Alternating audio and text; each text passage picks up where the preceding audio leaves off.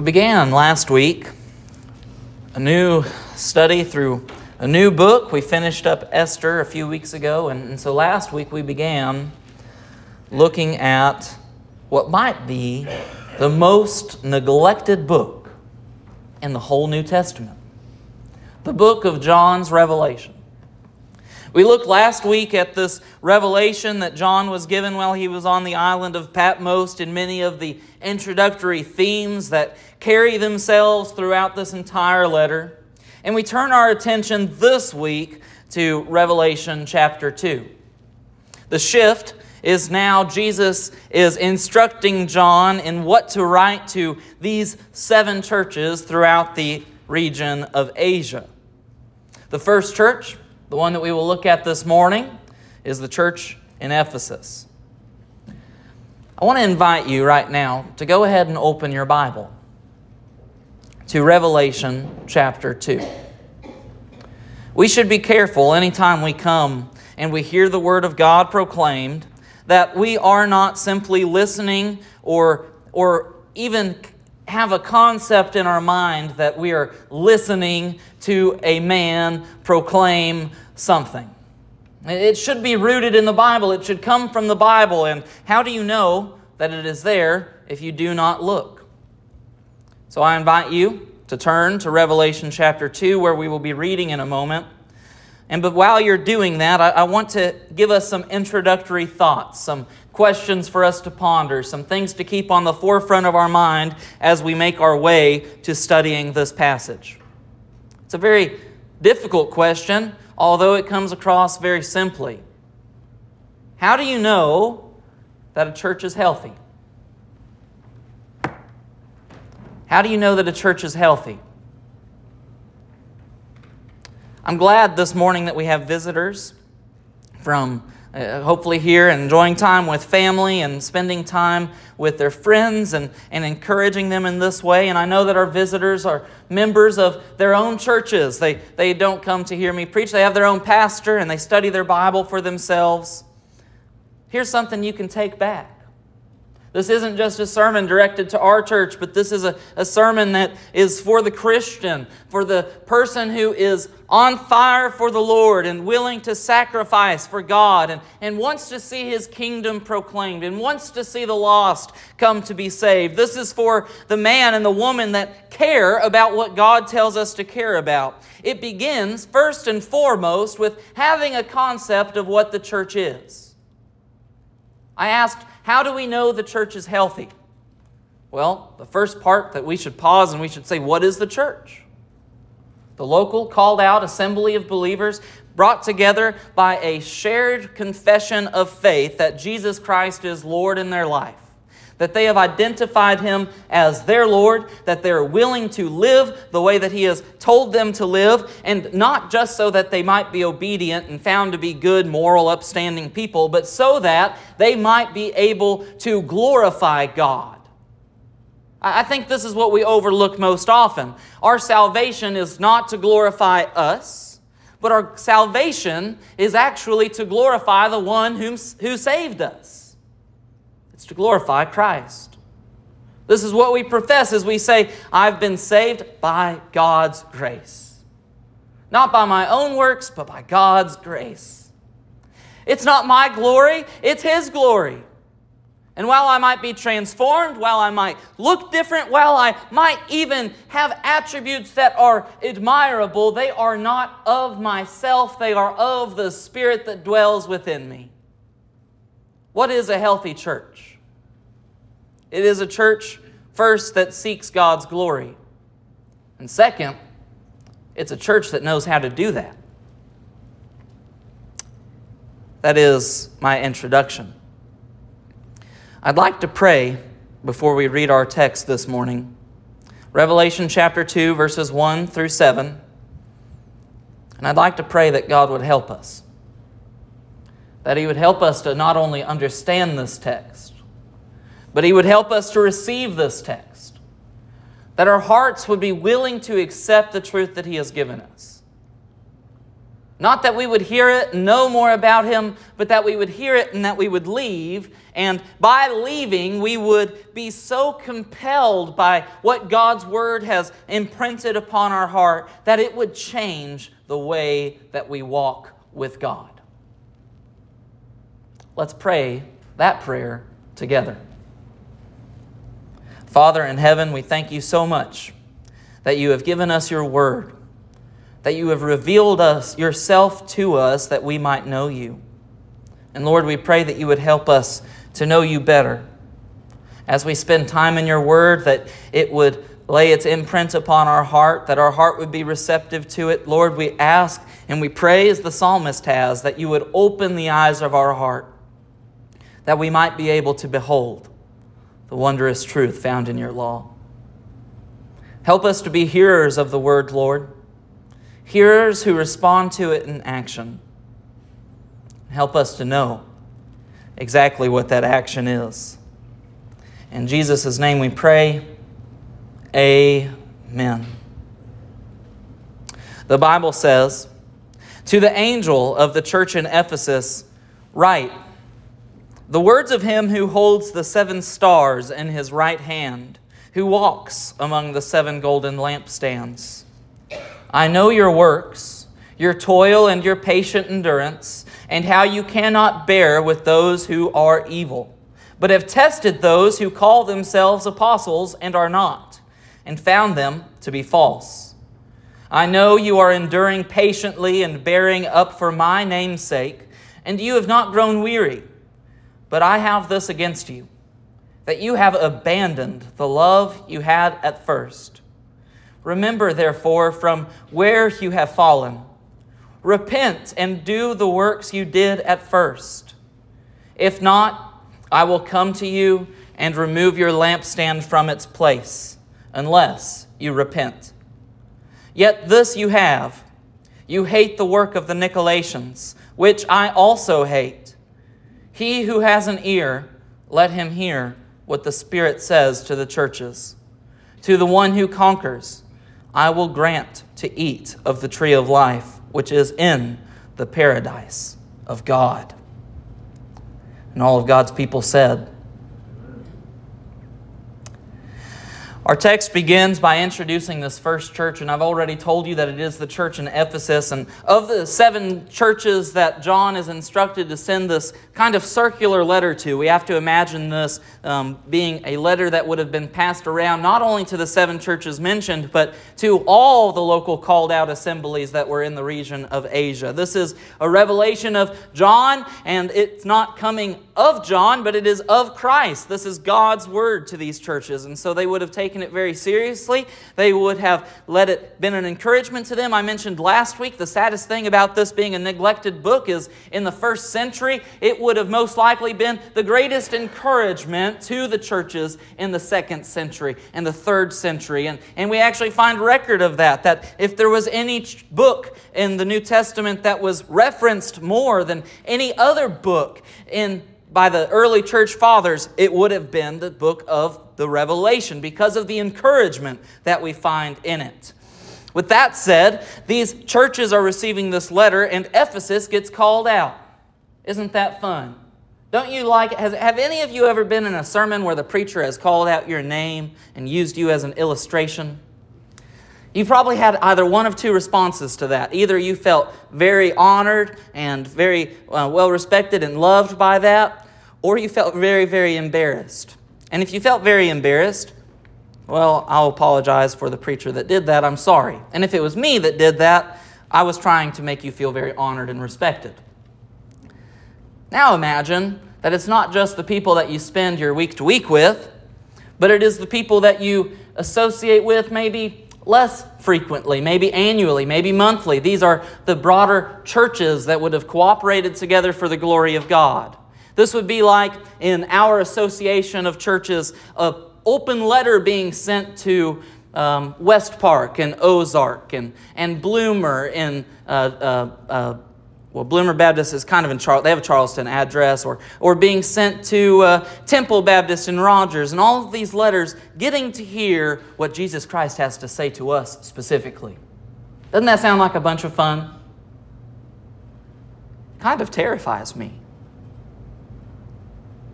That's my business. That's private business. That belongs to me. What are you doing spreading that around? When we understand what church life means, there really isn't any such thing as private business. And th- there's a reason for that. And we might like to keep some things private and, and keep some things to ourselves, but there's a reason why there's no such thing as private business in the church. First, it is so that we can be watched after effectively. Not just by a shepherd or an elder or a pastor, but by the church. And, and if you think that it's possible for one person to fall away, well, it's, it's also possible for a group of people to fall away into things like traditionalism and things like uh, routine and, and maybe even just going through the motions of church life. I think it's a good thing that churches associate with each other, that they might be encouraged by other churches. We saw an expression of this a few weeks ago as we were holding meetings for revival. And there were five churches present at that. First of all, it was wonderful to see the sanctuary filled up with the people of God. And, and Brother Stewart even mentioned it was encouraging to lead the singing and to hear those voices bouncing back at him. Uh, that is an encouragement.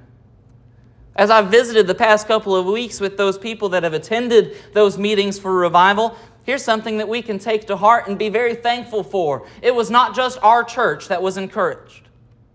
But these pastors, these other members of the churches that came to worship with us, to pray for revival with us, and all of these things, they have left with a new fervor and a new zeal in their own churches. Bless and praise God for the work that He has done and that He is continuing to do by encouraging us together. Our letter begins to the angel of the church in Ephesus.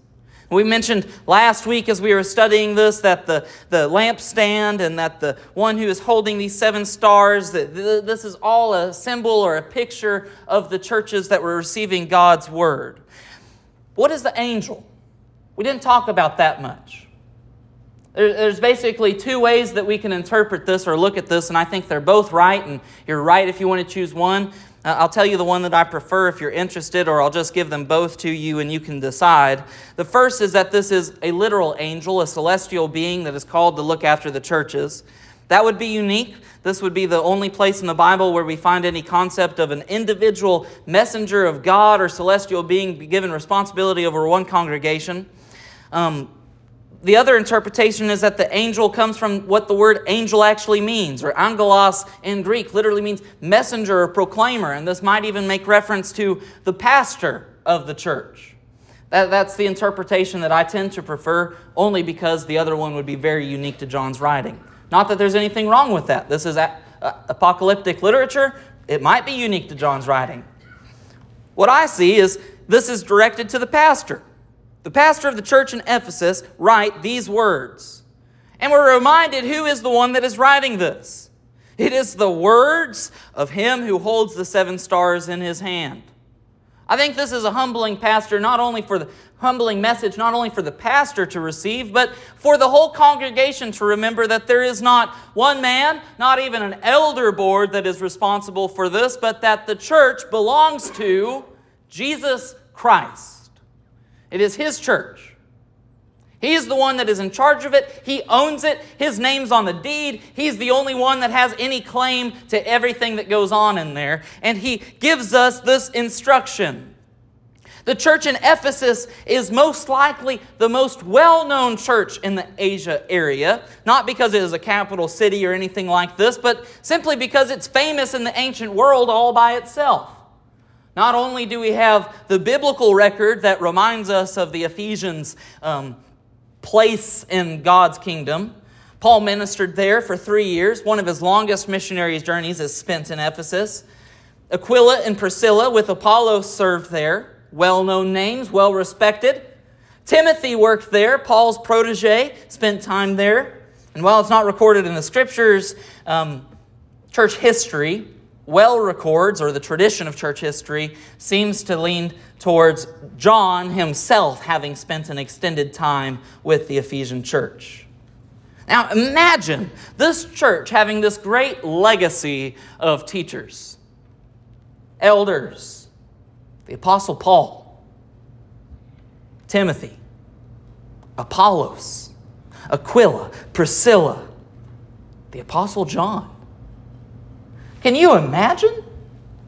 We talk about some churches that are built on the personality of, a, of an individual sometimes, and I don't know if that's a good or a bad thing, but imagine this church. They don't have just one all star home run hitter, they've had four back to back to back.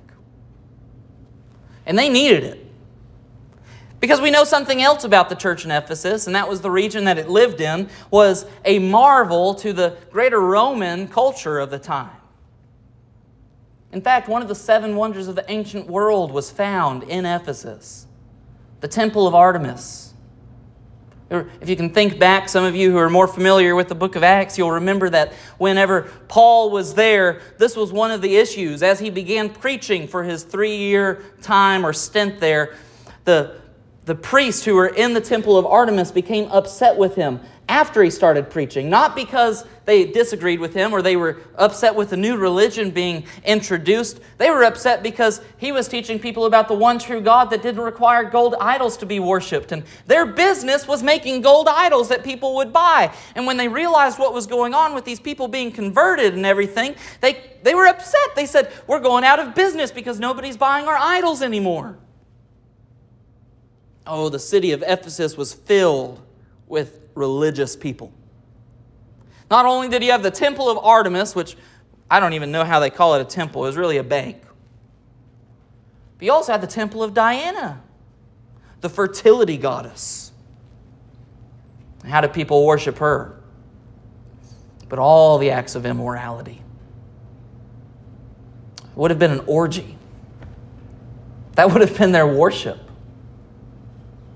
And this is where this church, this congregation finds themselves in the midst of heathens, in the midst of depravity, in the midst of idolatry.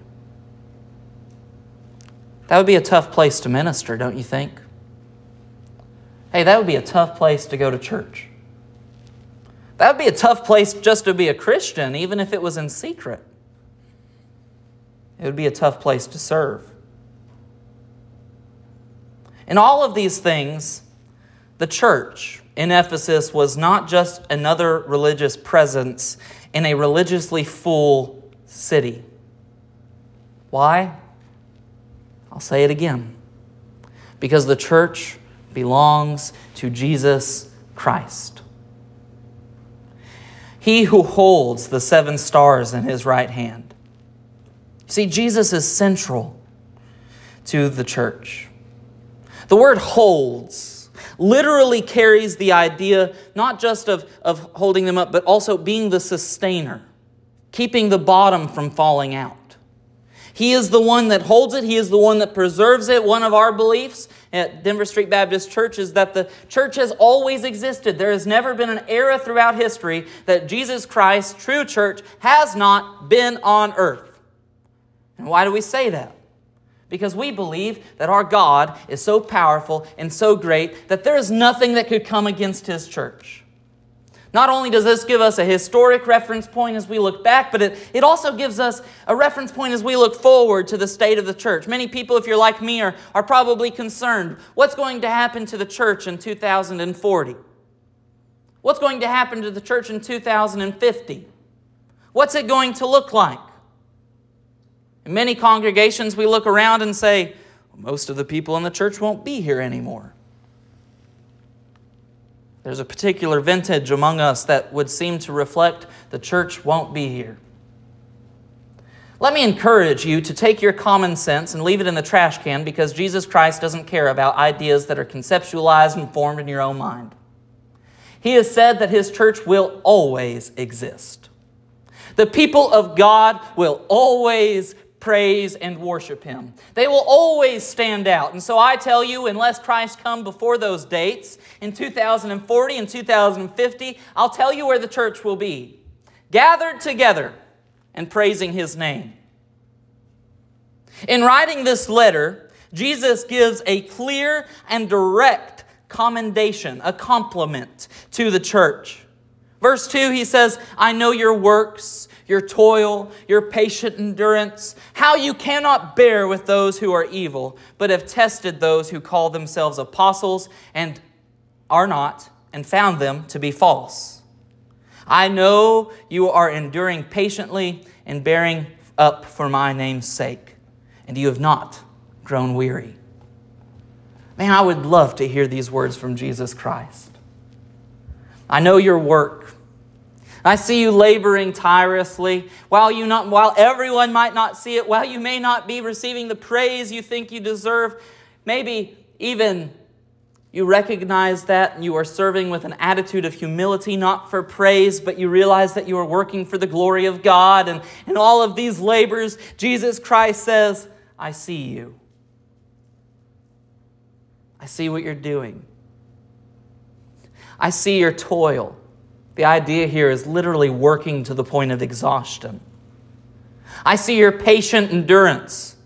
When I say patient endurance, that means just running a long race. But in this context and what this means, patient endurance, I see your long suffering. I see that you are being judged and even persecuted. Remember where this church is located. They have the Temple of Artemis, the Temple of Diana. It is a major trade route in the Asia area. And all of these conglomerations of people that, that do not know God, that are rebelling against God, that do not care about His truth or, or love Him. This church is continuing to work tirelessly. It's standing itself up by the work of God. This commendation, I think, is in the work of discernment more specifically. So we look at verse 3 I know that in enduring patiently and bearing up for my name's sake, you have, this is actually verse 2, I'm sorry, you have identified those false prophets those that would come and say that they are men of God or people of God, and, and they would even be elevated to positions of leadership where they might teach or where they might hold some sense of authority, and, and you have identified that they are fake. We should ask how do we identify fake teachers or fake converts or fake leaders? Very simply, it is by what they do. Their doctrine, their teaching was contradictory to the Word of God. It contradicted the testimony of the apostles. And so the church identified this and called them false prophets and sent them out from among them. We find even later in this letter, verse 6, he has this for them You hate the work of the Nicolaitans. Jesus says, Which I also hate. This church had a phenomenal discernment ministry among them. They were able to identify false teachers and true teachers. Does our church have a discernment ministry?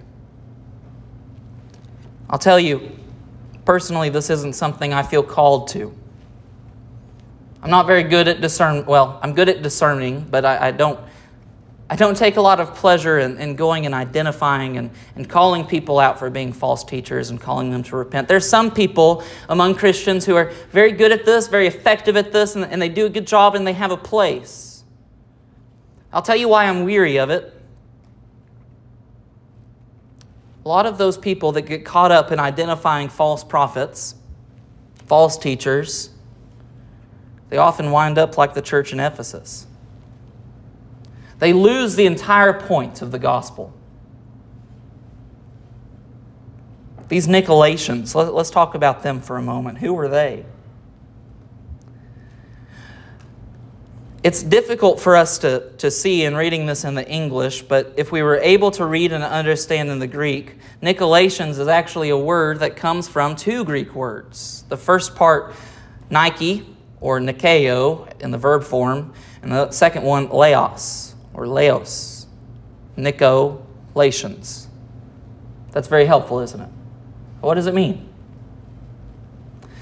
Nikeo is the Greek verb for I am victorious. I conquer. some of you are saying, well, how am I supposed to know that? Well, you, you, does anyone have a pair of Nike shoes? Nike comes from the Greek word Nikeo or Nike. It means to have victory, to be a conqueror. Laos is referencing a body of people or a multitude. What then do the Nicolaitans represent? They represent those in the early church that recognized that there was a problem among Christians that were, we might even call them the, the ignorant Christians, you know. Those that need watching over because they can't watch after themselves. And so we are going to conquer the people. This was a heresy in the church. This is probably where we see the beginning of the distinction that some of you have probably heard between clergy and laity. Have any of you heard that distinction before? I didn't see any heads nod at all. I can slow down if you're not understanding. Have any of you ever heard the distinction between clergy and laity? Have any of you used that distinction before? That's good because it is nowhere to be found in Scripture. There is no indication in the New Testament that the people of God ever needed to distinguish themselves between those who were in the clergy and those who were laity, those who could not study for themselves. We live in an age where people are able to read the Bible for themselves, not just because it is mass produced, not just because you can own your own Bible, but because most of us are literate. This is a phenomenon that has not happened in the world's history until our generations. Even my great grandfather was not literate. My, my grandparents were not able to read for themselves. But we live in a time now where, for the most part, everyone we come in contact with, they're able to read and to understand things. They've taken literacy courses, they've gone through elementary school. Most people have made it to at least the third grade. They can read. Why do you need a clerical system to be taught? The Bible has been reprinted in more languages than any other book in human history. We have it available to us in English. If you find the King's English too difficult to understand, we have it in modern translations as well. Oh, we can even get into the issue of textual criticism, and we could look at multiple translations at one time and, and really put together a picture of what's being communicated without having to know Greek. Consider the privilege that we have. We do not need anyone to help us to understand the Word of God, except the Spirit of God in our hearts. The Nicolaitans established this system of separating who was able to teach and who was not. This was a heresy that existed in the first church in creating this separation and discouraging people from spending time in the Word for themselves because they had all the answers. We might even call this a form of Gnosticism. This is a wicked practice. There are churches today, and I would put air quotes around that, that continue to make the distinction between clergy and laity. This is a heresy that existed in the first century that Jesus Christ addressed himself. Why do we make such distinctions? There is no distinction in the Bible. We must be encouraged that the, the Word of God exists for us, that if we seek God, if we pray and ask for His help, that He will give us understanding of the Word.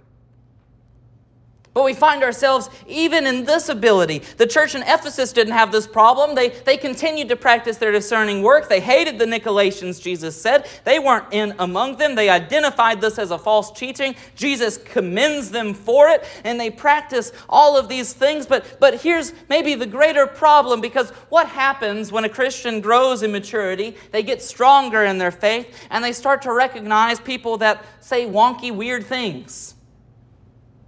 And then they begin to get caught up. Perhaps even put this on for size. They begin to serve in ministry. They begin to serve in their church. They begin to meet the needs of their community. They spend time working to labor for God's kingdom. And in all of this, do you think they grow closer to Christ? Or do they become discouraged by the world that would put them down, that would tell them that this is actually what is taught? And they see these false teachers and they, they, they fear for the people that they love that would be led astray by this, those that are weaker than them, those that are unable to practice such discernment. And I believe we find what are the fruits of focusing on those labors. Verse 4 Jesus turns no longer from a commendation or a compliment, but to a condemnation. He says, I have this against you, that you have abandoned the love you had at first. That's it. I have this against you, that you have abandoned the love you had at first. What could Jesus possibly be making reference to?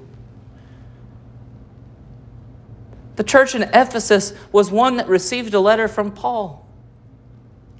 And, and Paul gave him these instructions of, of how to be encouraging to one another. He told them how they were called by God, how God separated them from amongst his people, how they've been grafted into the promises of Israel. He told them how God had established the church. He gave them instructions for loving one another, specifically in the areas of husband and wife, which is a picture of Christ and his church in the areas of children and their parents, which is an issue of children loving their parents and because they love them, obeying them. In the picture of us in the workplace, where the issue of obedience is addressed. Ephesians 6 6, instructing believers not only to win favor with when their master's eye is on them, but as slaves of Christ, doing the will of God from your heart.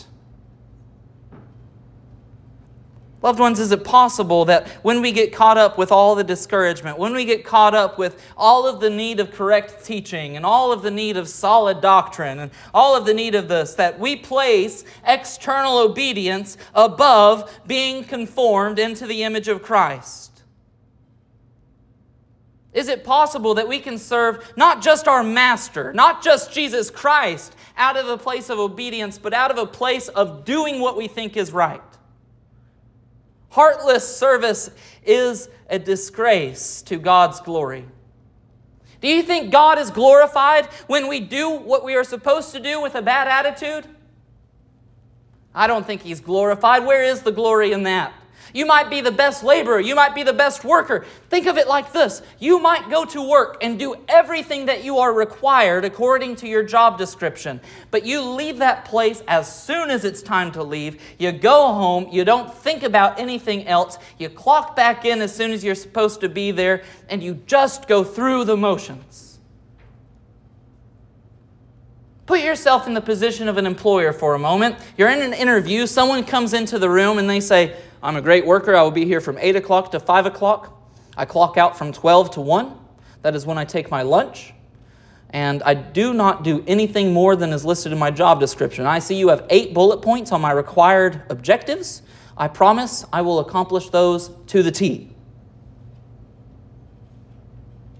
Your second candidate comes in and they say, I want to maintain a healthy work life balance. I do not want to work all of the time. But with that being said, I am interested in more than just the work that you have put before me. I want to play my part well.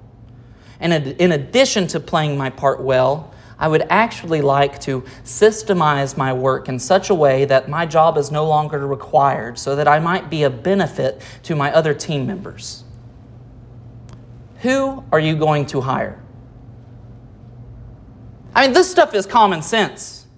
It's not new. It, it, this isn't even so remarkable that we say, wow, this is so incredibly profound that the world is not going to believe this. Jesus Christ is the same in His church. He doesn't want you to come in and do what you're supposed to do just because you're supposed to do it. He wants you to have the right attitude behind it. He says, I have this against you, even though you work, even though you toil, even though you suffer. All of these things, I want you to do it because you love me.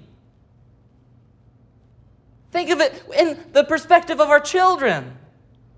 Raising kids, do you want them to do what you tell them to do, like little machines and robots that are unable to think for themselves? Or do you recognize that there's coming a day when you're going to be dead? And they will not have you to tell them what to do. And you want them to do what is right with the principles that you have given them because they realize it's well for them, it's good for them. Do you want them to do it because they love you? Many people can become more concerned with conformity to rules, moral behavior, and duty than they are about loving Jesus. External obedience without inward affection falls short of the biblical vision of obeying God from our heart. What matters even more than what we do is why we do it. It's possible, loved ones, to elevate our service to God, our working together for His glory, above even God's glory. It's easier for us to define ourselves by what we accomplish than by our new identity in Christ. It's easier to be recognized by the things that we do than by who we say we are by being grafted into God. For some people, the Christian life consists more of fellowship, service to those in need, witnessing, and maybe even worship than becoming intimate with Jesus Christ as their Lord and Savior. We cannot face the problems of ministry without the presence of God. This letter begins by reminding us that He is the one that holds the seven stars in His hand. He is the one that walks among the golden lampstands. We are His church. He's not ours, we are His. And in this relationship, He is glorified. We might become discouraged by the, the swath and array of different teachings that are contrary to the Word of God in our world. We might even become frustrated by the practices that other church put on in, in a means of entertaining sheep rather than teaching God's people. Might even go to seminary and find that we love truth so much and understanding God's Word. We love what it says so much that we spend more time trying to understand it than letting it take root in our lives. It's possible to love truth more than Christ. Some students of the Bible have come to love the content of truth in the Word more than the source of that truth. Biblical theology, systematic theology, both of these are worthy pursuits, but not when they come become substitutes for the pursuit of knowing and becoming like Jesus. We won't look more like Jesus because we filled our head with a bunch of, of Greek uh, vocabulary words and we're able to read in the original manuscripts, and that won't make us more like Christ. You know what will? When the truth that He gives us is connected to the fact that He is the one that gives it to us. When we live our life according to the love that we have for Him. Jesus doesn't leave this church hanging. I think I'm guilty of this in my teaching. Sometimes we preach against what we could possibly do wrong, and, and we leave out that there is a practical application Perhaps you have forgotten your first love. Perhaps this church letter to the church in Ephesus seems to be written directly to you. What are we to do if we have forgotten our first love? What are we to do if we have become more duty filled than God filled? How can we solve this problem? Verse 5 gives us three steps. Really, two. First, remember. This is the same thing we talked about as we closed our, our study through Esther, isn't it? Why did the Jews commemorate the day of Purim? What was the purpose of commemorating a day of festivities and celebrations? That they would remember what took place when God delivered them. Remember, therefore, from where you have fallen. We're not just told to remember that God loves us, but we are told to remember from where you have fallen. Christ is writing to people that at one point in time, in opposition to the temple of Artemis, in opposition to the temple of Diana, heard the preaching of God's word and they said, That is my Savior. These are people that at one point in time said, I am able to love only because God first loved me. I recognize that this Jesus Christ of Nazareth was more than a man, but that he was God dwelling in flesh. He came to this world for the purpose of dying, and he was resurrected from the grave. And, and all of this wasn't just to prove that God is powerful, but because God is actively working to reveal this truth to us so that my hard heart might be transplanted with a heart of flesh so that I might be able to realize that I am not some puppet on a string being manipulated by a sovereign God who is over all things, but rather God created me because He loves me. And I recognize that I am bewildered by the fact that God could love me. Are you bewildered by the fact that God can love you? Our church teaches that man is totally depraved. From the moment that we are born, we inherit a sinful nature from our fathers. You've heard me, hopefully, you've heard me teach on this from time to time. That's an important doctrine, and, and sometimes it's an overlooked doctrine. Sometimes people reject it, and ultimately, I think they also destroy the gospel. But the sad thing about focusing on the depravity of man is, is that it causes us to realize that what am I, am I, am I even worth loving? Am I worth anything at all? I'm a waste of space. I'm evil without even realizing it. My intentions are self serving. Let us pause there for a moment and that remember that the gospel begins with a simple message that God created you. That doesn't negate your depravity. That doesn't negate the wickedness that is in the heart of man. But it affirms to us that God's love is bigger than what you are, it's bigger than we could understand.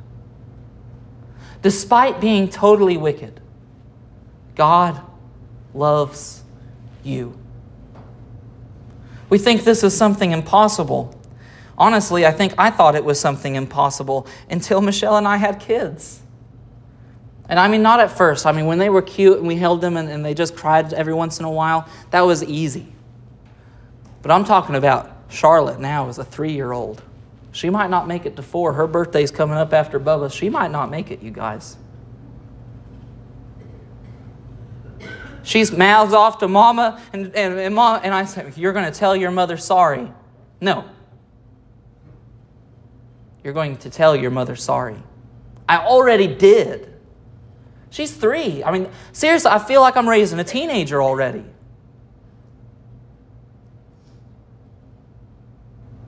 And I still love her. That's remarkable. There's people that still want more kids. They're nuts. We were spending time this weekend at church camp. I had the opportunity to preach at a church retreat. And, and Michelle and I, we, have got two. I want more, she doesn't. So you guys help me convince her that we need more children. But um, this is everyone's mission. This is coming from the pulpit. This is the Word of God, all right? Convince Michelle we need more kids. Um, no, we're spending time with this family. They've got five kids, and the wife's pregnant, and they're talking about not stopping. And I'm sitting there like, we don't have to have eight kids. I just want like maybe a few more. These people are nuts. I think they understand what it means to love. God wasn't surprised by our wickedness. As a father, I'm surprised by how deplorable my children can be. I am surprised by how much chaos they can cause. I am surprised by how many toys they have broken. God, in His foreknowledge, already knew all of the wicked acts of man. He knew it before He created us, and He still loves us. He still created us. Remember, therefore, from where you have fallen. Sometimes, after spending time in the church for our entire lives, I believe it is possible that we forget that God loved us despite being depraved. We focus on the need, and, and I'm guilty of this. We focus on the problem that comes with taking depravity out of our gospel presentations. And so we introduce it in, perhaps with more zeal than necessary. And we neglect the fact that the only reason that matters is because God loves us, so much so that He has created a path of redemption for us in His Son, Jesus Christ. The reason we work is because He loves us and because I have something to work for. The reason we toil to the point of exhaustion is because God loves me and He has set before me hope that I do not deserve. I deserve hell, yet because of God's love and His grace in my life, I may work to the point of exhaustion that others might experience the hope that I have, the hope laid out in the book of Revelation, the hope of a new Jerusalem descending from the clouds. Because God loves me, I am one who possesses the ability to love like nobody else. While I might live in a time where there are false prophets, while I might live in a time where people make idols out of everything, while I might live in a time where common sense seems to have run, run its course and is something foreign to many people, I am able to love them we might get divided over all of the different political issues that come up. As a matter of fact, I'm so frustrated with the state of the world right now that I don't know which way to look. I'm frustrated with the people that I thought were my friends as much as I'm frustrated with the people that I knew weren't my friends. It's a difficult position to be in. What does the letter to the church in Ephesus remind us? We're not to love the people that we like. We're not to love the people that we agree with. We're to love the way God loved us. Although he was holy, perfect, and everything in his goodness, standing outside of creation because he is transcendent among us, he still interacts with his creation because he loves us. Although sin necessitates that there be separation between a holy God and depraved man, God made a way that reconciliation might transpire through the blood of Jesus Christ. And that in this reconciliation, He has made it possible for us to love Him.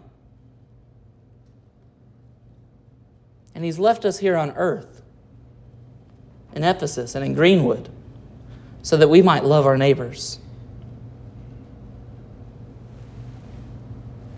We're called to remember where we once came from, but second, we are also told to repent. That's a dirty word, isn't it?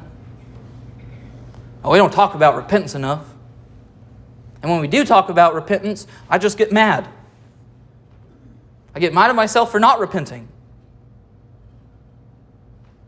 Remember from where you have fallen. Remember that God loved you. Remember where you once were. Remember when you first heard the gospel proclaimed before you and you recognized that God was Lord of your life. And you put Him at such a position in your life that you were exuberant in everything that you did. You wanted others to know this love and you wanted to share it with them. Remember the love that you once had and Remember from where you have fallen because you have allowed yourself to forget it. It didn't happen by accident. It happened because you allowed your heart to be hardened. And for that, for elevating service, for elevating external obedience, for elevating truth, all of these things above Jesus Christ, repent. A word that literally means change direction. Stop it. This isn't complicated. We don't have to dive into the Greek. Do you know what repent means? Stop it. Turn around and go back where you were going before. That was the right direction. You got distracted. Something scared you. You got worked up about something. Stop it. Come before God, say that you're sorry, repent of your sin, ask Him to help you in turning, and through the power of His love and His grace, go forward. You might be discouraged because you think you're the only one that is actively repenting. You might be discouraged because you look at a church, perhaps a church that you come from, perhaps our church, and you say, Where is our love? We work well, we serve well, but where is our love? Where is the engine that drives us? I've repented. Why won't everyone else? This letter is not just to the church, but God addresses it to the individual. Verse 7 He who has an ear, an individual, let him hear what the Spirit says to the churches. To the one who conquers, That's that work, Nikeo again. To the one who conquers, I will grant to eat of the tree of life, which is in the paradise of God. The church does exist to encourage the Christian, but it exists for much more than that. It exists as a place for the Christian to encourage others. While you might feel like you are the only one that truly understands what this message means, while there might not be a great altar response this morning, while we still might have hard hearts and are unable to respond to the Word of God in a clear way by coming before Him, praying and asking that He would help us to repent, that He would remind us, and that we would not forget where we once came from, while we might not see that, God has promised to the one who conquers, the one who is lifted up above these things, the tree of life.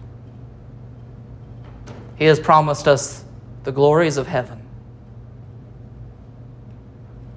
And while it is not wrong to toil and work, He has promised that He is the one that will provide for that work.